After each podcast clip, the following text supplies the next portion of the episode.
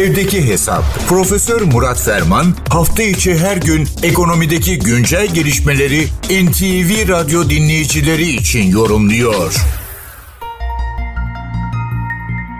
Son günlerde enflasyonla ilgili enteresan bir tartışma gündeme geldi. TÜİK'in birkaç gün evvel yayınladığı tüketici eğilim anketinde geçen 12 aylık dönemde tüketici fiyatlarının yüzde kaç arttığını azaldığını düşünüyorsunuz?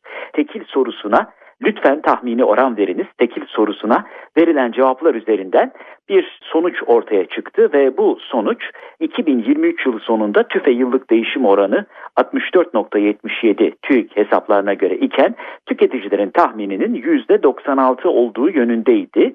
Neredeyse iki katından daha fazla bir yani iki katına yakın bir fark var arada. Buradan da bir takım tartışmalar ortaya çıktı. Acaba ölçülen enflasyonla hakiki enflasyon bir midir değil midir? TÜİK bir açıklama yaptı.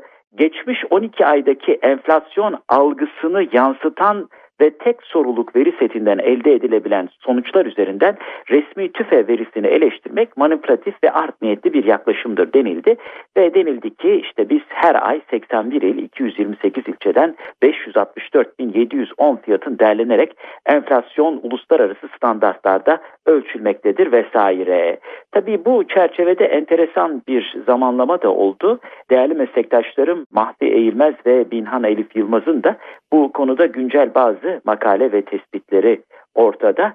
Binhan Elif Yılmaz e, diyor ki makalesinin başlığı çok enteresan. Enflasyonunuzu nasıl alırsınız? Hani bizim hep söylediğimiz enflasyon herkese göre değişir. Herkesin enflasyonu kendisi nedir?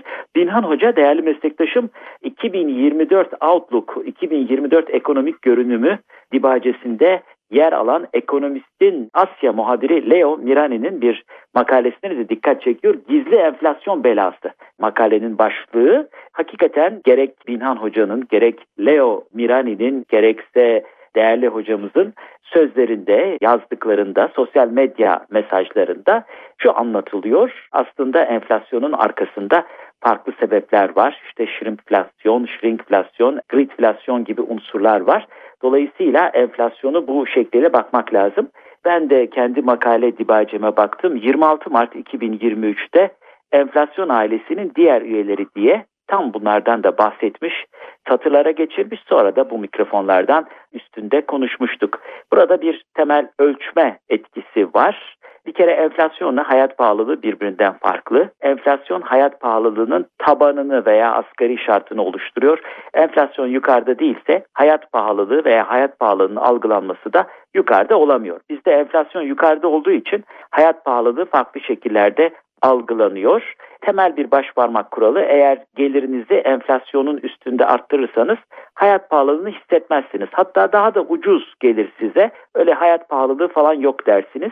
Genelde bu nüfusun %5 ila 10'u için geçerlidir. Dolayısıyla kur korumalı mevduattan 1 milyon dolarınız var yatırıp da 3 ay sonra 1 milyon 300 bin dolar kazanıyorsanız elbette hayat pahalılığı algısı değişir. Ama önemli olan şu TÜİK ve benzeri unsurların başta TÜİK olmak üzere ölçümleri tüm milyonların özellikle ücret ve gelir unsurunda veya hesaplanmasında çıpa veya resmi kerteriz oluyor.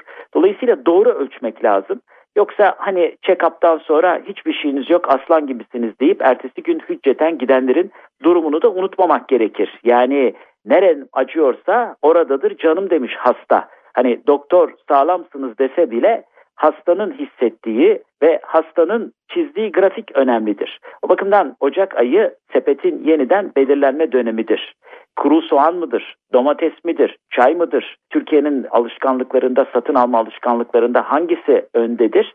Bunlara bakmakta fayda var. Evet, yani sepetin içinden faks kağıdını, zımparayı, floppy diski çıkartmak zaten hayatın doğal akışına göre gerekeni yapmaktır. Ama anlaşılıyor ki ölçmede bir sıkıntı var. Bu ölçme sıkıntısını mümkün olduğu kadar gerçeklere yaklaştırmak da hepimizin ortak sorumluluğudur. Bu genel değerlendirme çerçevesinde değerli dinleyenlerimize katma değeri yüksek ve yüksek katma değerli bir gün diliyor. Huzurlarınızdan hürmetlerle ayrılıyorum. Profesör Murat Ferman'la evdeki hesap sona erdi. Kaçırdığınız bölümleri www.ntvradio.com.tr adresinden dinleyebilirsiniz.